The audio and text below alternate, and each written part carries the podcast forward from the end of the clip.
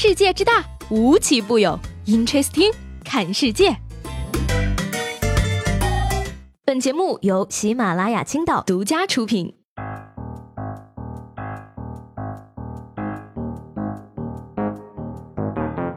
Hello，各位好，欢迎收听本期的 Interesting，我是西贝。这两天呢，这个本赛季的 NBA 是结束了啊，但是呢，世界杯不远了。据说呢，这个即将到来俄罗斯世界杯呢，中国球迷购买球票的数量在所有国家中呢是排名第九。借用白岩松的一句话说呢，叫做俄罗斯世界杯，中国除了足球队没去，其他的。都去了，不过大家也别着急啊，本届世界杯呢还是有中国代表出征的。嗯不过呢，不是国足，而是小龙虾。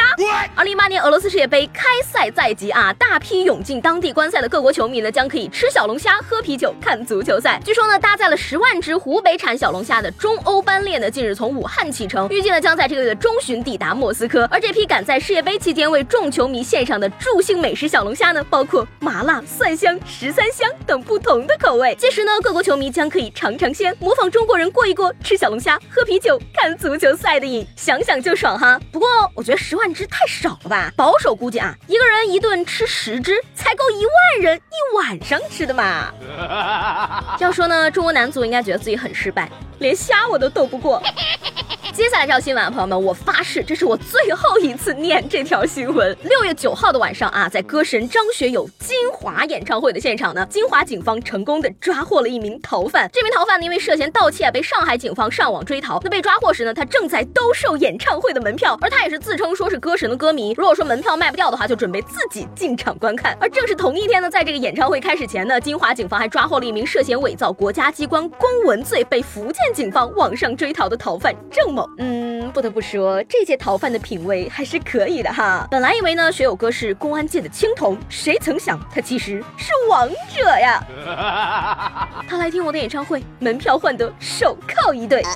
那张学友又名高渐离，人称逃犯克星，自带眩晕逃犯的 buff，唱着歌轻轻松松拿五杀，这是王者的操作好吗？不过还是要呼吁一下啊，学友哥，请您收手吧，再这么下去，怕是哪一天会推出一项规定，逃犯观看张学友演唱。会被抓的视为自首，不是我说啊，就想问问了，你说你们这群逃犯内部是不是都有个竞争机制啊？学友大哥的演唱会就是一个试炼，谁能去过还不被抓，谁就能当老大。那建议呢，监狱里设一个张学友歌迷专属宿舍嘛，服刑期间呢还可以唱唱歌，陶冶情操，顺便说出他们心里的故事。接下来给大家宣布一个好消息啊，说这个微软的办公软件 Office 三六五要降价了啊！从六月二十一号起呢，微软官方商城的 Office 三六五个人版价格由之前的每年三百九十九块。调整为三百九十八块，家庭版呢由之前的每年四百九十九块降到了四百九十八块。嘿，嗯，这个降价幅度不是一般的大呀，不行，怕上当，我暂时就不买了吧。只能说呢，外国人这个六二一购物狂欢节呢，力度也是挺大的哈。根 据这个西班牙国家报的网站报道呢，说有研究证明，体育运动不仅有利于健康，也有利于提高社会的经济福利。因为呢，爱运动的人比久坐不动的人赚钱更多。那这个爱运动的人，大部分属于这个受教育水平高，在医疗上的支出少，而更爱运动的国家呀，也更加的富裕。据这个二零零八年的德国社会经济报告显示啊，说相比从来不运动或者很少运动的人，进行体育锻炼的人，平均每年的收入会多一千两百欧元左右。嗯，我觉得这些研究是不是搞错了一个逻辑，并不是越运动越有钱。是有钱人才有时间运动好吗？你看吧，常吃虫草的人还长寿呢。这并不是因为虫草多么的有疗效，而是因为买得起虫草的人都很有钱好吗？你看，举个最简单的例子，你的领导按时下班，健健康康去运动，你加班到半夜，久坐不动，拿着微薄的薪水，等待着猝死。领导看着你呢，很惋惜的说：“现在年轻人怎么这么不爱运动呢？多去健身房买点私教课不就好了吗？”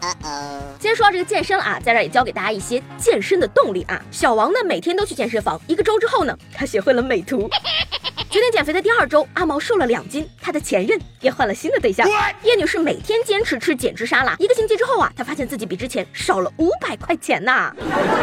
哎，所以说呢，我为什么要减肥？我又不是吃不起，我为什么不减肥？因为健康食物我吃不起呀，只能买便宜又好吃的垃圾食品维持生活这样子了。最后呢，劝各位想要去健身的朋友三思而后行啊，因为调查表明，百分之八十的朋友去健身房健身一个月的效果和拉一次粑粑的效果不相上。下，所以说吧，有时候我就想不明白了啊，这个拼命健身减肥到底有什么意义呢？人家身价亿万的肥宅，还不是左右都是小鲜肉。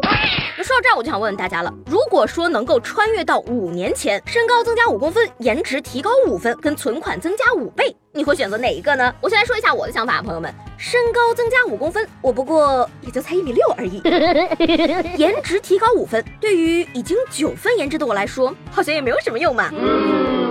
至于存款增加五倍，两位数的存款。好像也没有什么增加的余地嘛，所以说如果穿越了的话，我还是去买彩票吧。上期节目中呢问大家，高考结束的那天晚上你在干嘛？叶子说了，他说生平第一次在网吧熬夜看电视剧，还不用担心挨骂，这是多么奇特的成人礼呀！哎，说到这个去网吧看电视剧，我建议啊，所有成年的朋友都应该尝试一下，因为不去你是不会发现网吧的大屏有多爽的。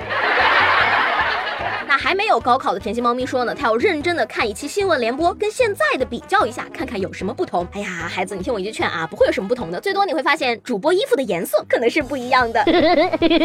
那我来创造我的历史呢？他说吃饱喝足早睡，第二天下地撒肥料。其实呢，我觉得这应该是大多数朋友的常态。高考前励志，高考完之后我一定要怎样怎样怎样。结果呢，高考的那天晚上还是和平时一样平平淡淡的就过去了，以至于现在想不起来那天晚上在干嘛。那相比之下呢，印象更深刻的可能就是出分数的那天了。说到这个出分数呢，最后也是有一个消息想跟大家分享一下啊，说这个微信跟广东省教育考试院联合宣布呢，全国首个高考查分微信小程序“广东省教育考试院”正式上线了。过几天呢，广东省的考生呢就可以通过小程序实现预约、查分、推送、查询分数、了解学校录取情况等需求。